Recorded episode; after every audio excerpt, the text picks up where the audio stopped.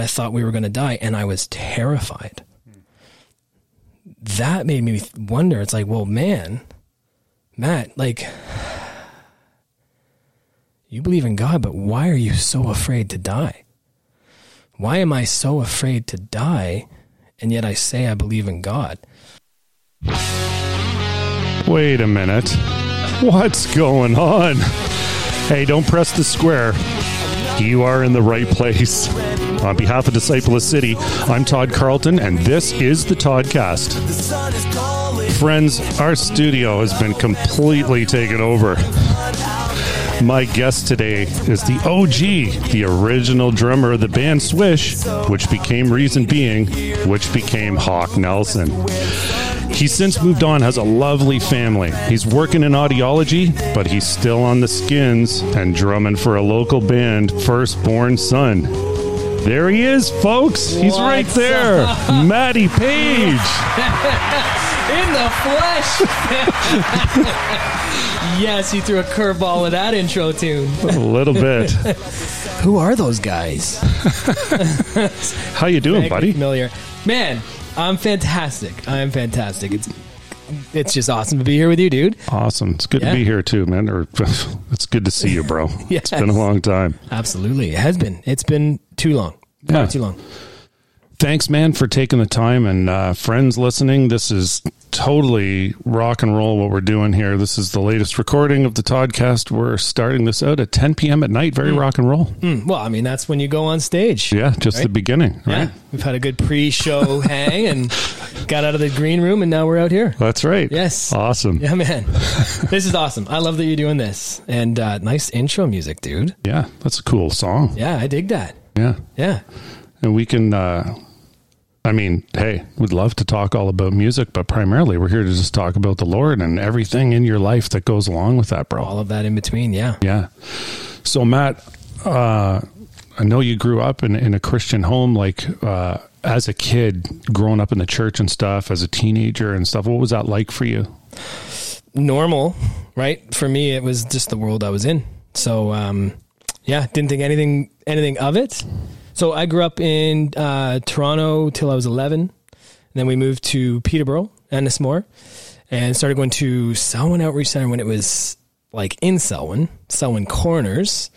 Uh, and it was a pretty cool environment. It was a small little collection of people, and my parents were immediately immersed into the atmosphere, and as was I as a kid, my brothers, and uh, yeah, from there the church expanded. So it was fun just having a bunch of friends growing up as a teenager, and then music became like the thing for me in my life at that time with uh, good friends. Those guys from Hawk, right? So Jason and Dave and I became like best buds at 12 and started playing music right out of the gate together. Actually, I saw Jason and Dave uh, in a band before Swish called Green Cheese. Throwback. Green cheese. Green cheese at a guaranteed applause show for youth group, gas. And uh, yeah, I was immediately like, oh, that's so cool. I got to play with these dudes. And so I started playing drums actually in the youth group.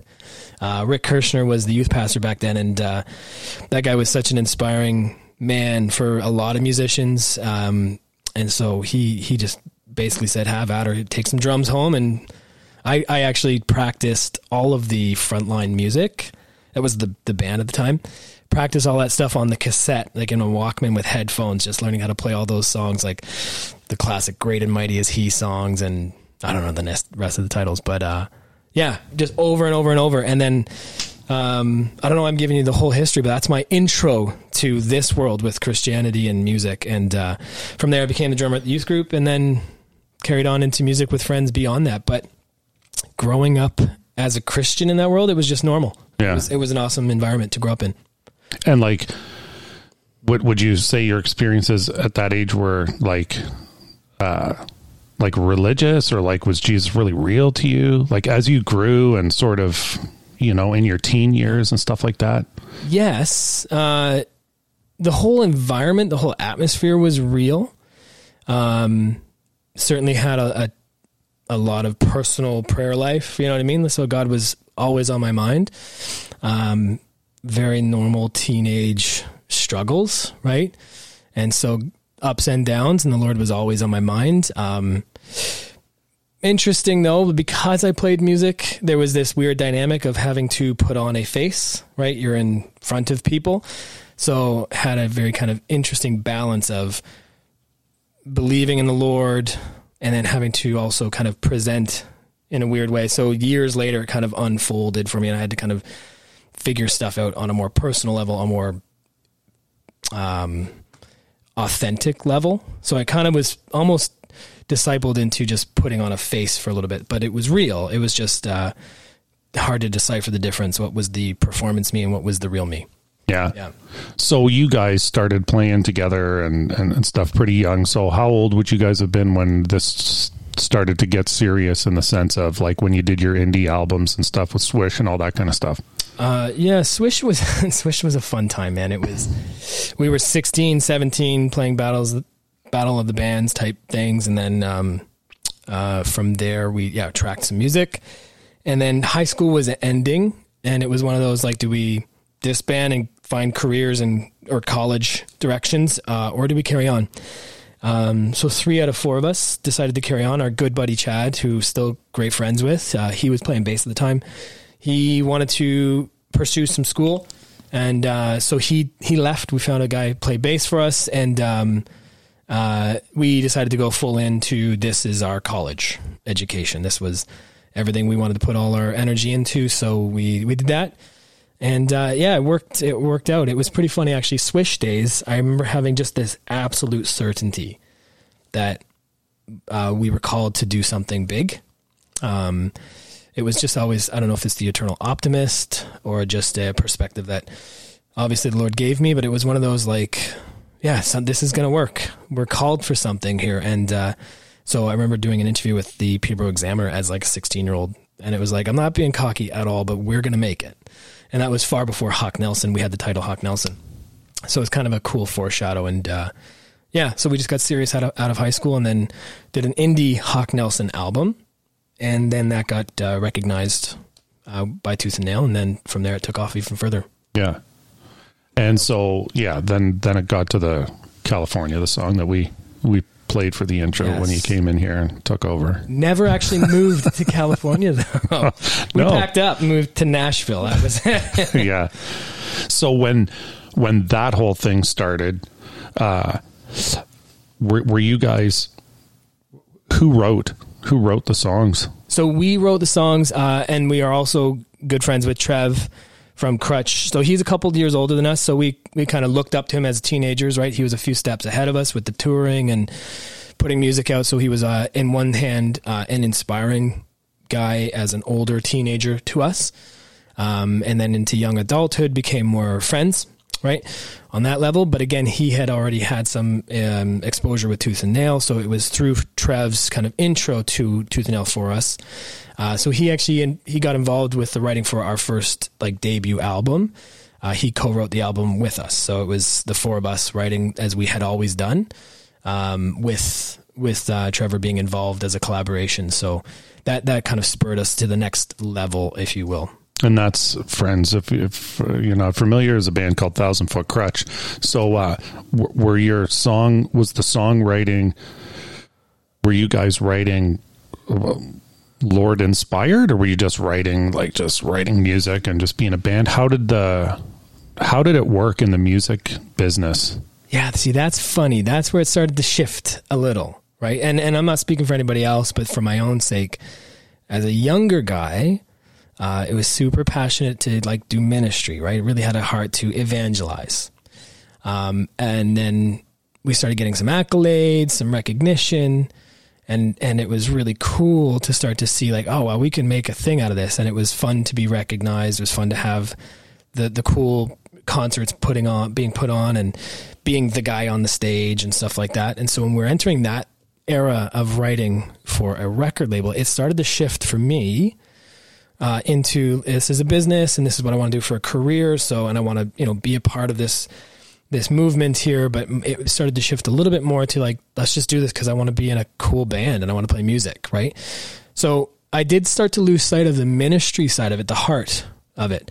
Um, so again, that's just speaking for me though. I, I can't say you know that whether that was anyone else's intention shift or not, but that was that was mine. So I actually years later had to work through a lot of that kind of I don't know what you would call it, but work through work through a lot of that and, and break that stuff down to the core again of what what I always felt passionate about. Well, and then there's also kind of like two not areas, right? But there's like there's the Christian music scene, but then there's also like say for example a band like POD, Right. where they're Christian dudes in a band totally mainstream. Yes, Even though to me I hear the message through their Through lyrics and stuff like that. So and I was always inspired by guys like that. There was another group um, growing up that just seemed to keep it.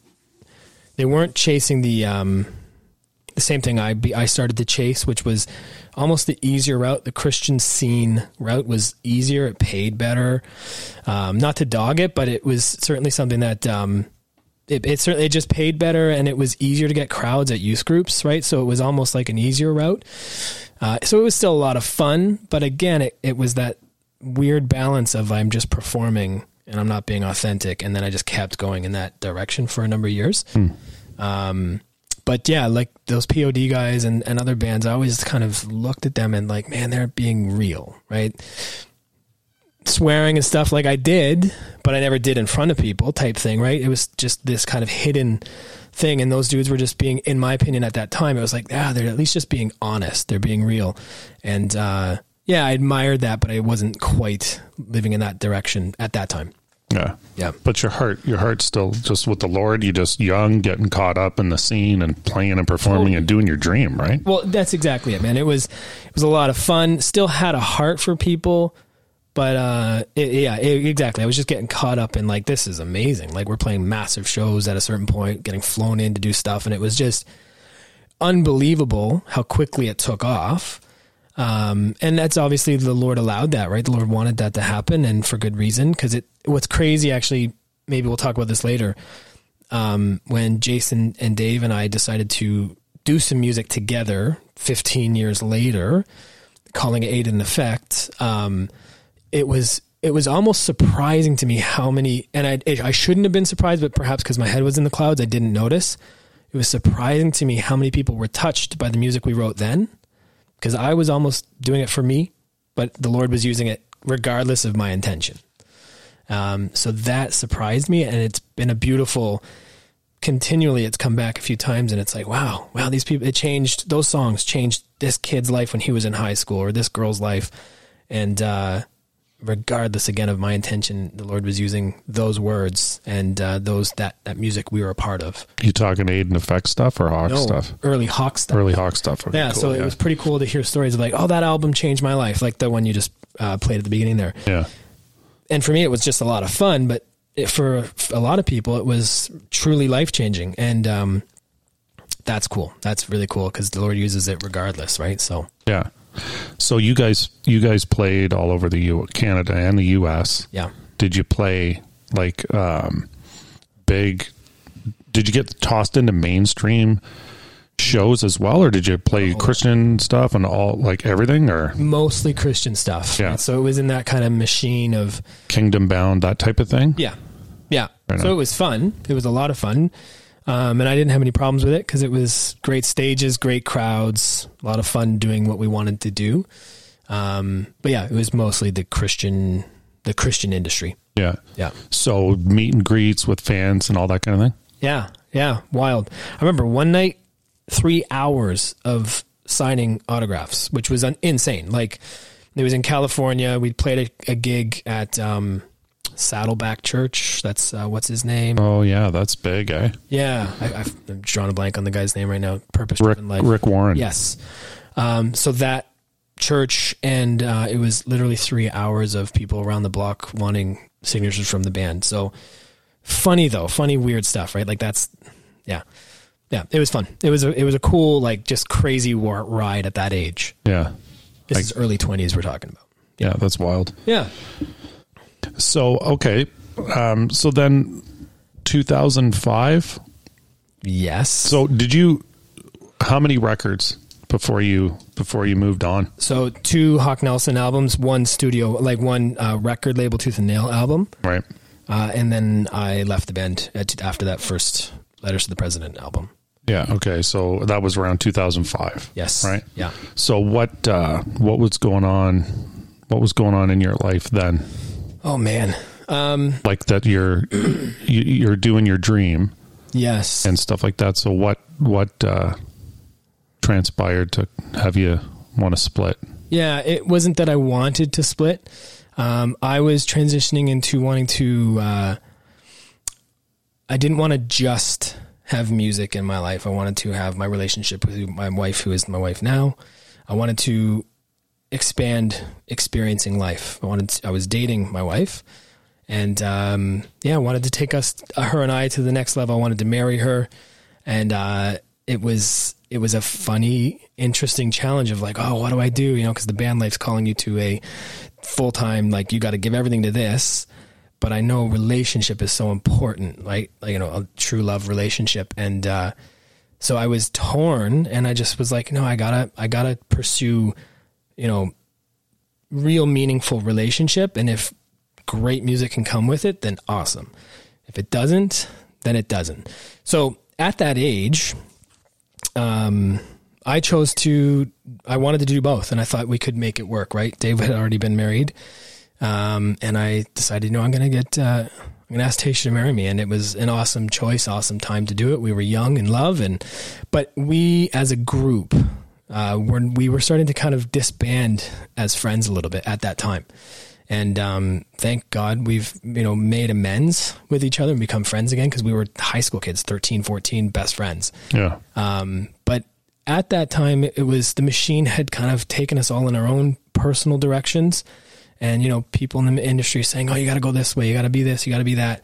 And uh, so we were all kind of swayed in our own way um, for popularity's sake. And so it wasn't conducive to the rest of the dudes in the band that someone else should get married. It would be a distraction, it would mean less touring. And uh, I think we were getting bad influence or bad advice from people in the industry and they were like oh you can't let him get married that's not going to be good for the they just wanted to use young cool looking guys playing pop punk and uh, it it didn't fit the image i suppose. So they were kind of convinced or what have you and uh, it was more of a well if you're going to do that then this band isn't for you. And at that time it was like whatever guys i'm out. Because we hadn't been best friends for about a year even though we were touring around and looking like it. It was there was this weird we kind of lost sight of each other we lost sight of our mission. It was just a very strange whirlwind that Oh, man. too young to handle without any mentorship Yeah, That's a that's a crazy ride. Yeah. Right. To go from like living in Ennismore and Selwyn to around the block in California, autographs. yeah It's like crazy. un- unreal really and uh, yeah and we didn't we didn't have any sort of guidance um, how to handle that sort of stuff you know thankfully i didn't get into you know any crazy lifestyles as a result in that time but it was uh, you know i had my own vices and it was uh, yeah we all kind of just spun away from each other for a while. So when that when that happened um, it wasn't too hard for me to like well whatever i'm out. I'll, i'm leaving then. And uh, so i left pretty angry.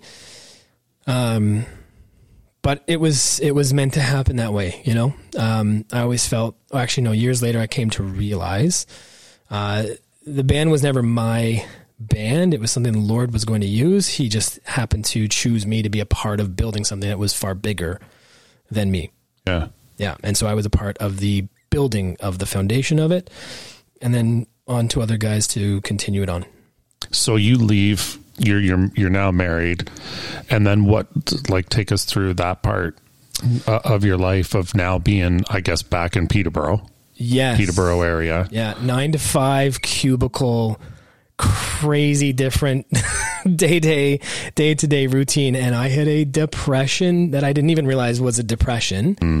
Um, and I shouldn't have. You know, these are like the first years of my marriage, and typically those are supposed to be, you know, like the best, right?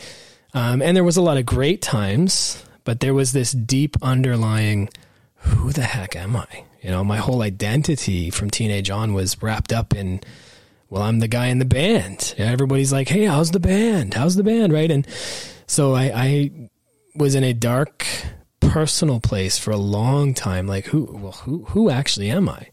You know? And so identity was a real challenge for a number of years. And so I came back to those like teenage struggles, those teenage, um, kind of de- despair moments throughout my young adult life and, uh, crying out for God, like, what is this? Where, like, where am I going? Who am I, God? Like, what's, I need you to be real.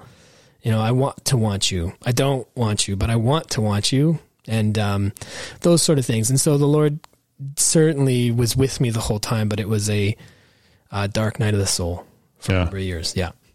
So what? How did you? How did you process through that? Like you're calling out to him, right? So how how long was that process, and uh, what eventually brought you out of that depression? And Yeah. Um, it was about three years for me. Um, trying to mask it, hide it with, you know, just partying and stuff like that to kind of forget the, the emotions of depression and so forth. Uh, but they always, they are, they're always there with you, right? Um, when you're all alone. And, uh, so it was about three years of, um, just this despair and, and feeling empty. it's a long time, bro. Yeah, it was a long time, and it, and it it goes longer and longer if you continue to run from it, right? Yeah. And I was running from it, you know, weekend warrior type lifestyle, and uh, um, I you know what's funny, man? I actually read a book, and it. So I'd been Christian my whole life, quote unquote Christian, believed in God my whole life, right? Um, and was passionate about evangelizing at a certain younger age.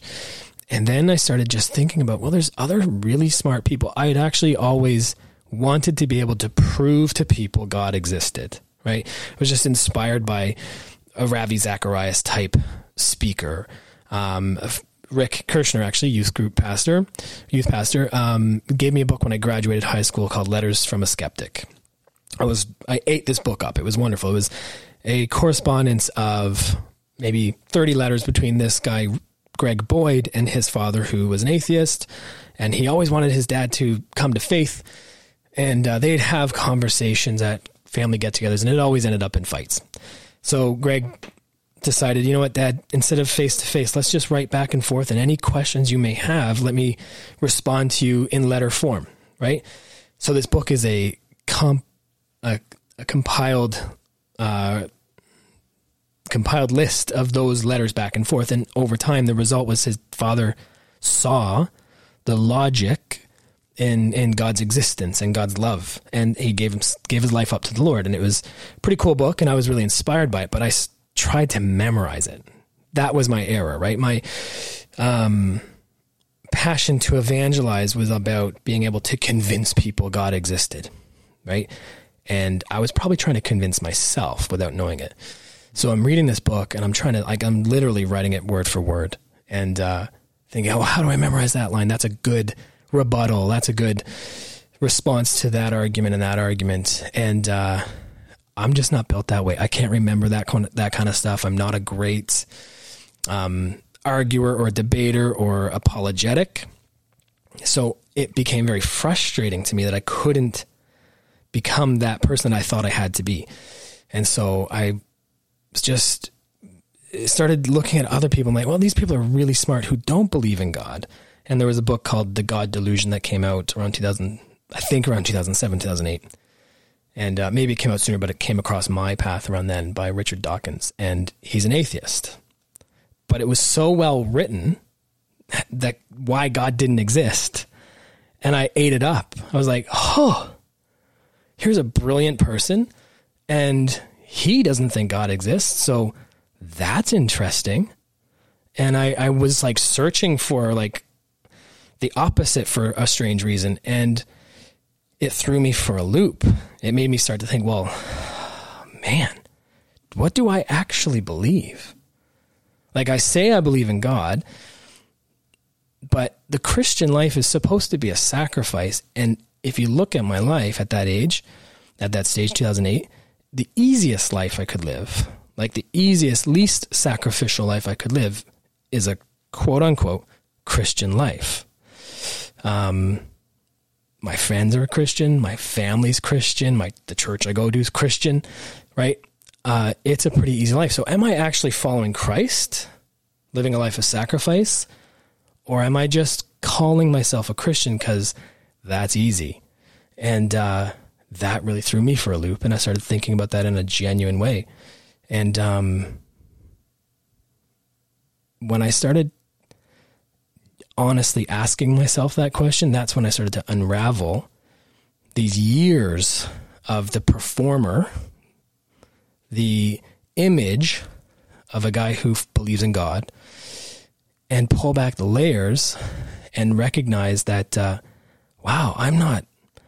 I don't really have a faith. Like I, I worry about this, I worry about that. I was on an airplane flight from Cuba with my family and turbulence, and I thought we were going to die, and I was terrified that made me wonder. It's like, well, man, Matt, like,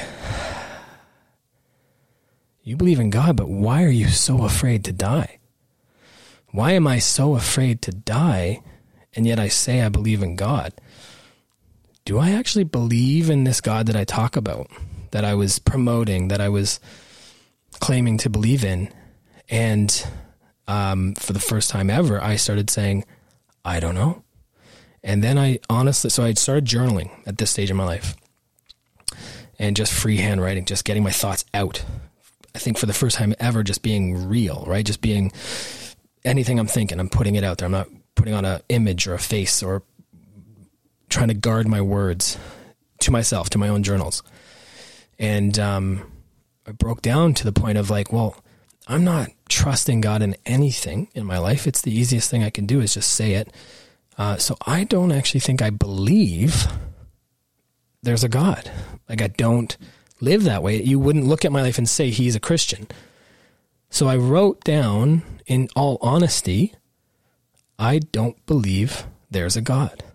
And I meant it because I was, for the first time ever, I felt like, as an adult at least, honest. I, I got rid of the fake, you know, oh yeah, you know, he's good and God is this and all that. My fakeness, I should say, not saying that's a fake thing to say for everyone, but for me, it had become that. And I finally said, no more. I, it, I don't believe there's a God. Um, because look at how I live. I don't live like I believe there's a God. So just be honest. And I was honest and I journaled that. And it was around 2008. And, um, man, it was a very strange thing for me because it had I never claimed to be that. I was terrified. I would never have said that in the past. Yeah. Right. It was a terrifying thought to even like you couldn't say that. You can't say that.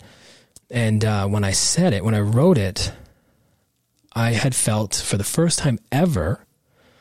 Well, as an adult and teen, probably as a child, I would have felt this way, but from teenage to adulthood, for the first time ever, I felt actually free, which was interesting to me when you said that. when I said that. I That felt- is interesting. Yeah, I was like, I'm not going to be judged.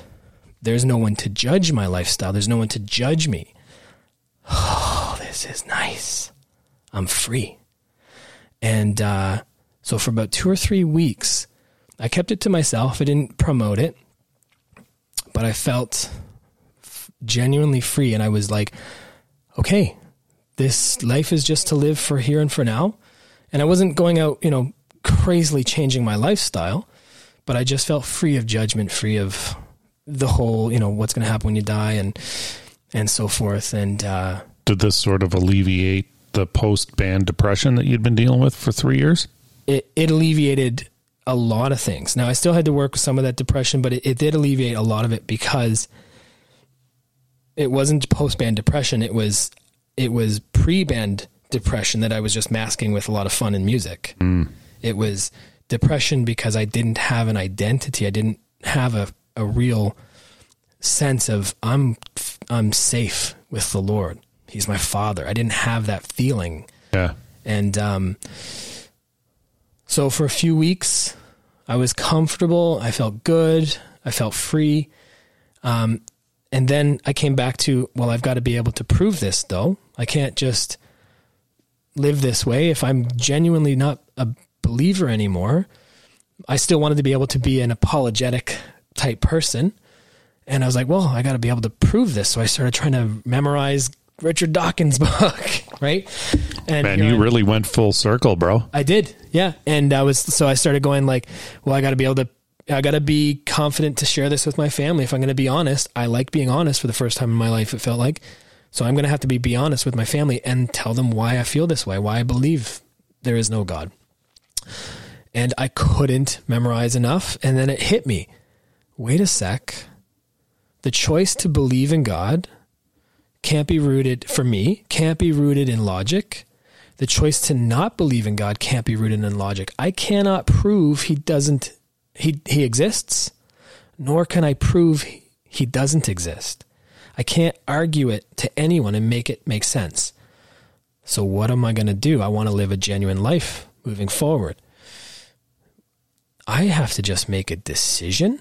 Is kind of what came to mind. It's like, wait a sec. If I can't prove he doesn't exist, as much as I can't actually prove he exists, I have to choose. I don't want to be on the fence for the rest of my life. I want Yeah. to be honest. And that's when it hit me. That's faith. That was at that moment, couple weeks in, the Lord was, the Father was like, okay, yeah, you have to choose just purely from your heart. And uh, come this way is what I felt. I just felt this very subtle, tu- like draw from the Lord saying, choose this way. And so I did. In my journals, it was, I believe. I didn't put any labels to it. I was very hesitant to get back to Christianity as I was. But I, I, for the first time as an adult, I had this sense of, okay, I can't prove it. I just believe God exists. And it was this, for me, it was this transformation of the beginning of where I'm at now, of a honest, genuine journey down to the core, um, not built on a whole lot of doctrinal, this is this way and this is this way and this is this way and this is this. It's just God exists and it's a love force. And and from there, you know, I did my own reading and studying and kind of developed more thoughts on that. But Yeah. that was around 2008. It became personal. Yeah, it became real. Christianity can become comfortable if it's not personal.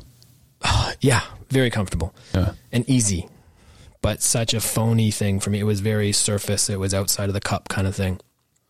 So after that, so after that, you uh, you you sort of grew grew in your faith. It, it became more. You became more intimate with the Father then. Yep. At this point, Yep. And a, a slow, long journey, man. Like I'm still, still patiently just growing up, as it were. yeah, Um, I'm in no rush to have anything figured out, you know, and that I, it, not to apologize, but to apologize. That was a long story to get to that point, but, um, yeah, I'm in no rush to figure things out, you know, doctrinally and things like that. What divides this belief system and that belief system. Um, but yeah, from that point forward, that's roughly not too long after when we met. Um, and we started just as dudes, just talking honestly about what what do you think this means, and so we started the well, right? And uh, man, that was a life changing time too, because I was being honest among other guys who are Christian, but not having to pretend to have all the answers, not having to present in any sort of fashion. It was just let's discover this together as as people. yeah. Yeah. Dive into the Word and Yeah, and figure it out. be challenged by it, challenge it too. Like I felt really good about challenging things for the first time ever. Yeah, Okay with that. So that's, I mean, before I even knew what this phrase was, that was my deconstruction, quote unquote, journey um, in 2008. And it wasn't, um, I shouldn't, I shouldn't dog it. I was going to say it wasn't because it's the thing to do. People have to do that. I had to do that. I'm not saying everyone has to go through their deconstruction journey, but I am all for people who grew up in the faith challenging ter- internally, personally, the authenticity of the things we say we believe, yeah, right? And I had to because I had a whole castle built of cards of, you know, this doctrinal theory of of you know creation has to be 6 days literal and this one and this one and this one and you one gets proven wrong or, or convincingly, you know, stated in a different way, and you're like, oh, what? And then that gets pulled away, and the whole castle crumbles. Um, and so I was very on edge most of my life up until that point because everything had to be just so. I had to have it all figured out and all the answers. Uh, and that's unfortunately what a lot of people feel they have to do. Um, Yeah. But anyways, I broke free from that around 2008 times. And you, uh, and you know your identity, Yeah. who you are. Yeah. Precious son, eh, bro? Oh my gosh. Dude, like, and again, like I'm saying, still growing up to, to actually understand that. My boy is five, but when he was an infant, he didn't know he was my son. He just, he just was, and he was just provided for. Yeah. Now he's becoming aware of who I am and who he is and who we are. And I'm at that same kind of early stage of feeling very like, okay, you, you love me. You're protecting me. You're guiding me. You're with me. And I still have to remind myself because it gets, we get in our old ways of thinking solo and thinking, you know, I got to do it all. And uh, so I'm still very much, very much a kid. And you know what's cool, man? Like you were talking about apologetics, is when you have kids, like where you're at. Yeah. It's such a great example of the father's heart because you love your two kids Yes. just because. Yeah. Or you just do, right? And that's the father's love for us. exactly. Just because. just because, man. Yeah. Yeah, it's beautiful. It's wonderful. So quite a journey for sure. Um, So were were you in this whole journey? Were you doing anything in music, or did that like birthday boys and all that kind of stuff? Did that come after all this got sorted? uh, no, it was all kind of during and throughout. Yeah. So when I left Hawk, I was not doing music for a little while. Dave and I actually, uh, Dave Clark, uh, guitar player from Hawk, like high school buddy. Um, him and I, he was also out of the band a few months prior to me.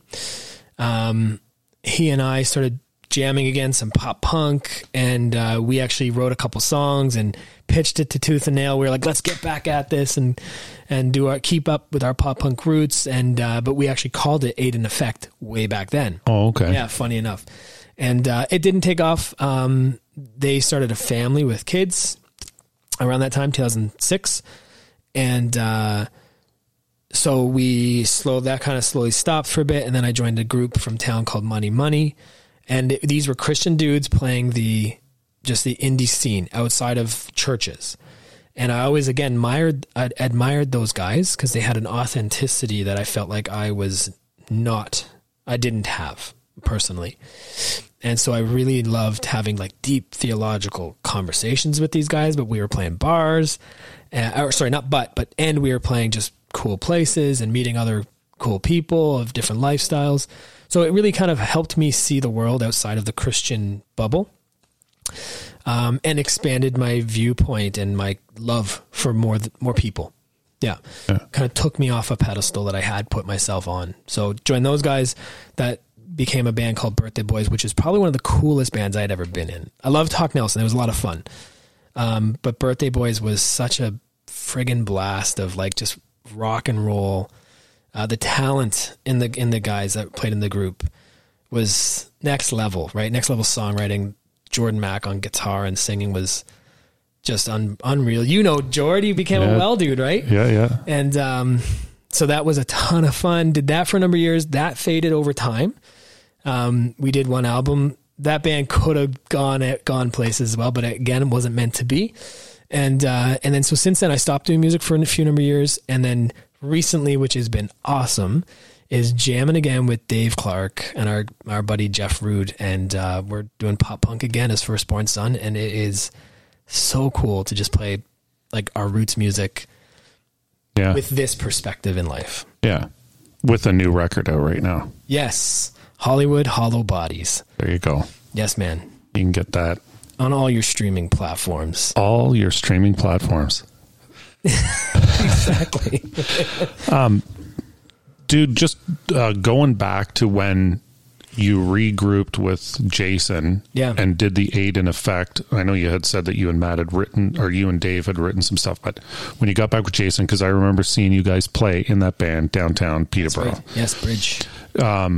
just uh, you briefly touched on it, but can you just talk a bit about some of the people who came out to see you guys because of following you guys as Hawk Nelson when they were young, came out to see your aid and effect, and some of the feedback, like you were talking about earlier, about how they were touched by Yeah. what you guys did? It's a cool, you know, I think about that um a story where the disciples came back and they were talking to Christ about they were talking about talking to Jesus about, you know, there's these people in this other town that are using your name and they're doing these things in your name and they were pretty offended by that. And he said, you know, if they're not against or if they're not something along the lines of like he wasn't worried about it, right? He was like if they're not against us, don't worry. Like God's going to use what they're doing. And um regardless of their intention and and I feel like very much uh, I was kind of using the Lord's name in a sense uh, for my own popularity and the fun of it and all of that sort of stuff. Um, not knowingly, but I was right.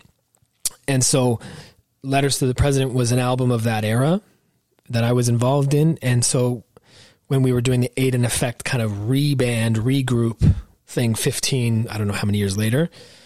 Um, it was shocking to me because I think for the first time ever with open eyes, I started hearing people's stories about how the music from back then was used uh, to to influence them, to inspire them, to save them from their disparity. The Lord was using some of the lyrics that Jason had written um, to inspire them, and so forth, and and how much of an impact our music was on them in those years. So it was really neat to see, you know, like thousands and thousands of people showing interest. And I had honestly kind of just I walked away from that world. I had to block it from my mind as as in the past. I'm not that guy. Um so I really never paid attention to the band Hawk Nelson once I left. I just couldn't. It was it was sour. I just had to like shut it off, right? Sure, yeah. and uh, so I really didn't quite grasp the the the how big it, it became. Even though I knew to a degree, because again, we were flying into gigs, which is just unbelievable, right? Buses and playing with like my heroes when I was a kid. I was a huge DC Talk fan, like massive DC Talk fan, and here we are on tour with Toby Mac, you know, sharing a stage, hanging out on his bus, and it was just this surreal time in my life. Um, so I knew to a degree that it was big, but I didn't really pay attention to that. And so this regroup period was interesting and humbling to uh, to see how the Lord used that time, regardless of my intention. And uh, it was beautiful. It, it still is beautiful to hear that stuff when it comes back up. You know, it resurfaces like the anniversary of that album release, and people comment like, you know that that this one song saved my life when I was in the darkest time of you know in high school and it's or at this time and those aren't those aren't just fake words. People don't need to say that stuff unless they mean it. Yeah, that's very cool. So very cool, yeah. Yeah, very cool. So, you two kids Yes. right now, and your bride, Yes. Tay. Yeah. I call her T. T. She calls me T. What's up, T? Hi, T. um, and ironically, you're working in audiology. So after years and years of blasting people's ears with loud punk rock music, Yeah. you're working in audiology. So you talked at the beginning about an early desire to evangelize, to share the gospel. Yeah. Can you give me one story of how you've been able to share in your current workplace? Yeah. So, in my current workplace, what I'm currently really passionate about is helping people who struggle with hearing loss actually feel seen and heard. Hearing loss is like is an in, invisible disability, right? We see a person who has, you know, a terrible back, terrible knees, and they struggle. Maybe they need a walker or a cane, and it's very obvious they need help. We'll we'll gladly open the doors for them. We'll move out of the way. It's we we accommodate to help these people, right? Um, but hearing loss is an invisible disability. Now, if it's mild, it's not that difficult to to live with. But if it's severe, and there's many people out there with severe hearing loss, they don't look like it, but they can't keep up to a conversation in a group when everyone's talking, and so they get left behind a ton. Right? So there's this dark isolation that people who have hearing loss experience day in, day out among the people that they love the most. And uh, so it's those unseen, unheard people who I have a deep passion to empathize with and teach their families how you can be a part of the solution. So it's not just about selling hearing aids. For me, it's it's a passion to evangelize, to show love to that person who's struggling, who's misunderstood. Everyone just says, "Well, I just get some hearing aids. He's deaf. Forget about him." No, this person wants to be a part of the meaningful connection with their family. We're meant for that. We're designed for that. And so my passion has become reaching those people, speaking to them, and then sharing with their families what they're dealing with. And, and so, in a sense, um, it's showing it's showing the love that the Lord saw for the marginalized in His time, uh, that they are valuable, that they're loved, that they should be seen and heard and involved. And so, I, I bring that same passion to what I do. It's not just about selling hearing aids. Um, that's a part of the process. We need to make money in our economy, but it is about keeping families together and helping those people be seen by their family members and what they can do to bring them into the conversation. So it's more of a, for me, it's, that's what drives me. Yeah. My love for people because of the Lord's love for people. And so advocating for them in that sense. Yeah. You've Yeah. actually told me a story though. If you've actually prayed for somebody Oh, yes. in there and yeah. stuff like that too. Yeah, that was actually one of my my uh, bosses earlier in my career. Um, yeah, that I was. The Lord was stretching me to like be bold about my faith, right? Be open about it, and uh, she was dealing with some terrible issues, and uh, at that time, I needed to be. I needed to step kind of one more step further into my faith and take some courage and not hide it, right? and uh, so I I felt like I needed to ask her if she would be cool with me praying for her, and so I did. I asked her, and I was nervous as heck, um, but it was a beautiful moment. And uh, she actually ended up dying a few years after, um, but it was a beautiful connection because it opened the doors to our conversation about the Lord, and she had a faith in the Lord, um, in her own way, and so we were able just to kind of respectfully just share ideas back and forth. And again, I came to the point where I'm I'm not claiming to understand all of the ins and outs. So I'm very open to people saying, "Oh, maybe this is this and maybe that is that." It's like, yeah, you got a free space to talk here and share what you think cuz maybe it is, maybe that, maybe that, but I do know and all we really need to know is that our Father loves us all. Absolutely. To the point of giving himself up for us. And so we were able to share that connection. We may have seen a lot of things differently mystics, psychics, that kind of stuff she did. And that's all fine. That was her life. And I wasn't at a point there. I wasn't trying to convince her to not do that, not do that, not do that, not do that. It was, we agree that God loves us both and loves you, and we don't have to fear God.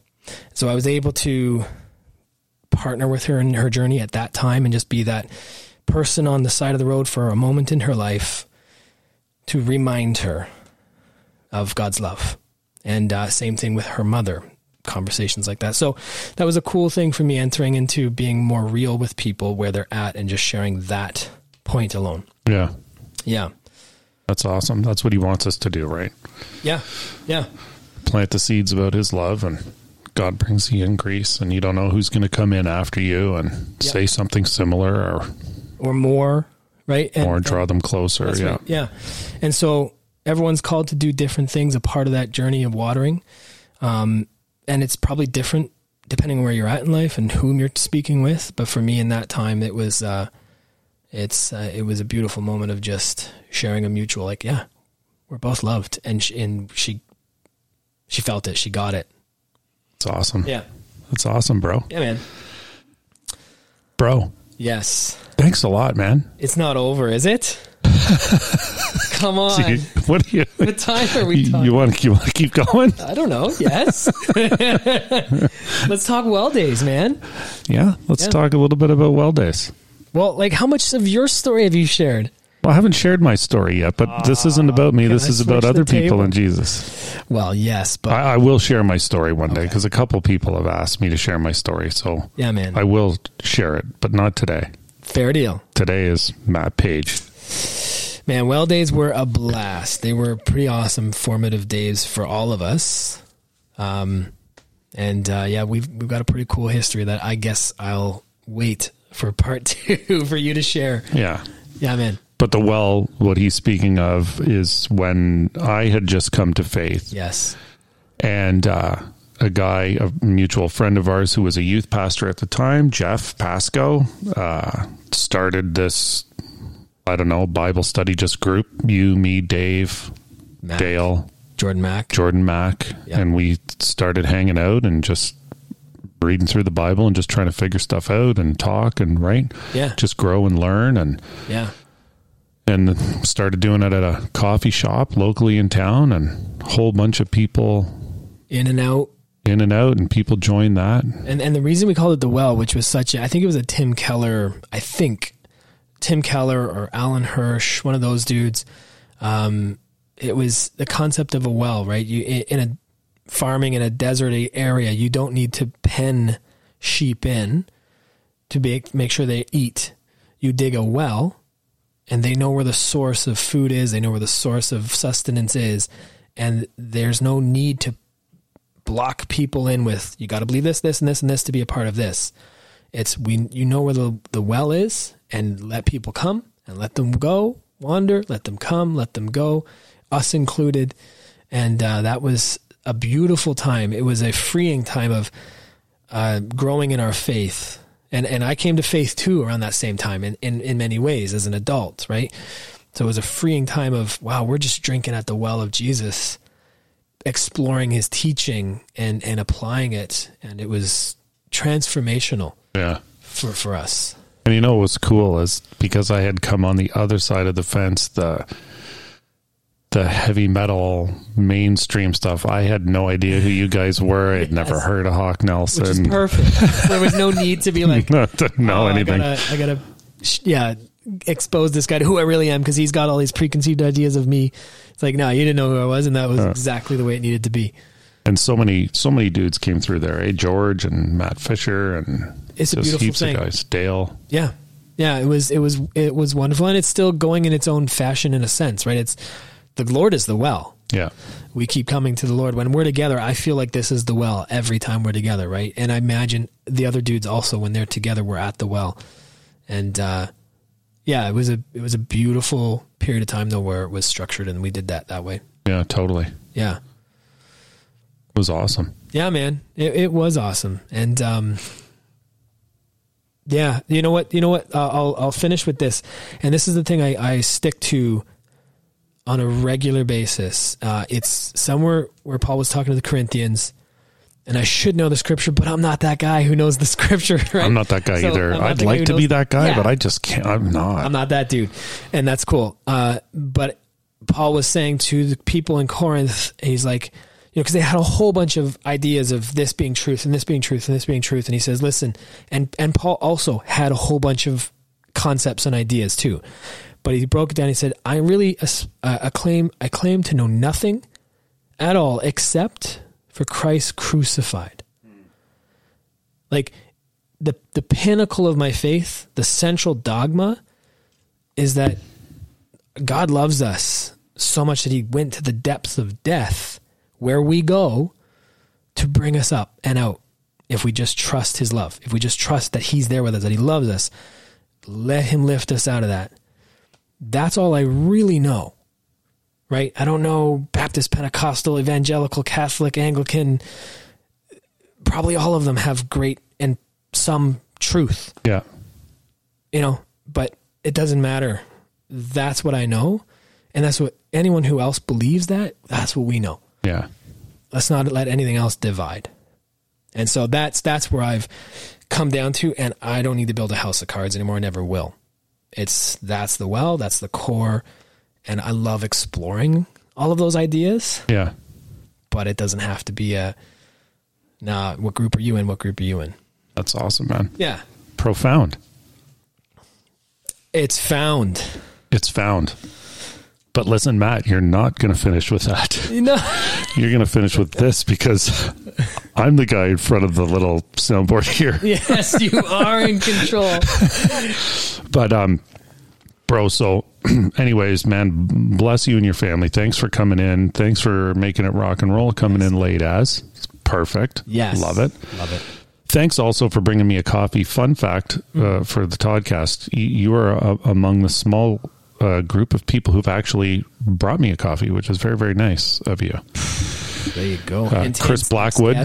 Chris Blackwood brought me one. I didn't mention that on his show, but he did. Thank you, Chris. Thank you, Chris. Scott Cooper, and Marie, Join the crew, Jen Klusterman. The brew Crew. There's a brew crew, friends. There is a brew crew. Um, but Matt, thanks. Bless your family again, dude, and uh, much success with firstborn son. Hopefully, we'll get Dave Clark in here one day and and hear his story and talk to him too. Yeah, man. So that's all good with that. Uh, new album is called, Hollywood Hollow Bodies. and you can find that everywhere Everywhere, man. you stream. Firstborn son. One word. One word, firstborn son. Boom. So Matt, here's my final question for you, bro. Okay.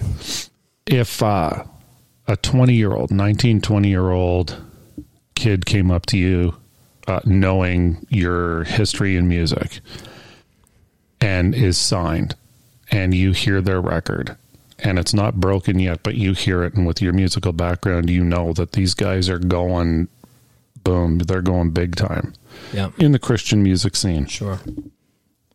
and let's say they're local, but now this thing's going and they're leaving and they're going to wherever, LA, California, wherever. What what would you say to this young person? What kind of advice would you give them? They need to seek out someone to mentor them who's been a few steps ahead of them uh, to help guide them because it is a tempestuous world of popularity and self indulgence. And uh, look for someone you trust who's an elder and, uh, yeah, put them in your life and let listen into them. Yeah, man. Awesome. Absolutely. That's that's key. You need wisdom. We need elders to guide us, right? Yeah, discipleship. Yes. Absolutely. Amen. Yeah, man. Yeah, man. Amen. Well, thanks again, buddy. I've uh, Dude, appreciated you. knowing you and journeying with you in the well and everything. And Yeah. Likewise, man. yeah, Thank you for this. This is very cool. All the best with the podcast, the Toddcast. yeah, it's all for Jesus, bro. Absolutely. Yes. Thanks, buddy. Bless you. Love you.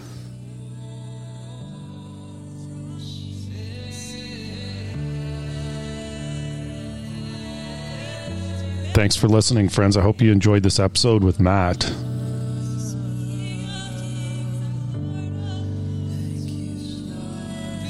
Very interesting story of having all that success, fulfilling a childhood dream, and just still trying to find your identity.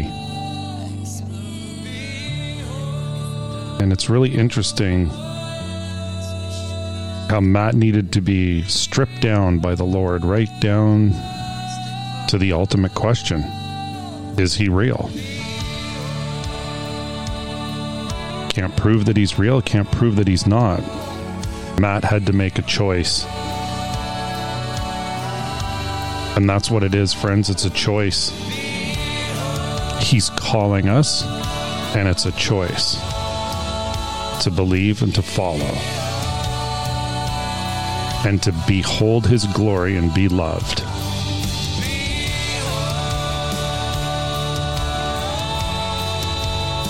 It's the message of the cross, friends.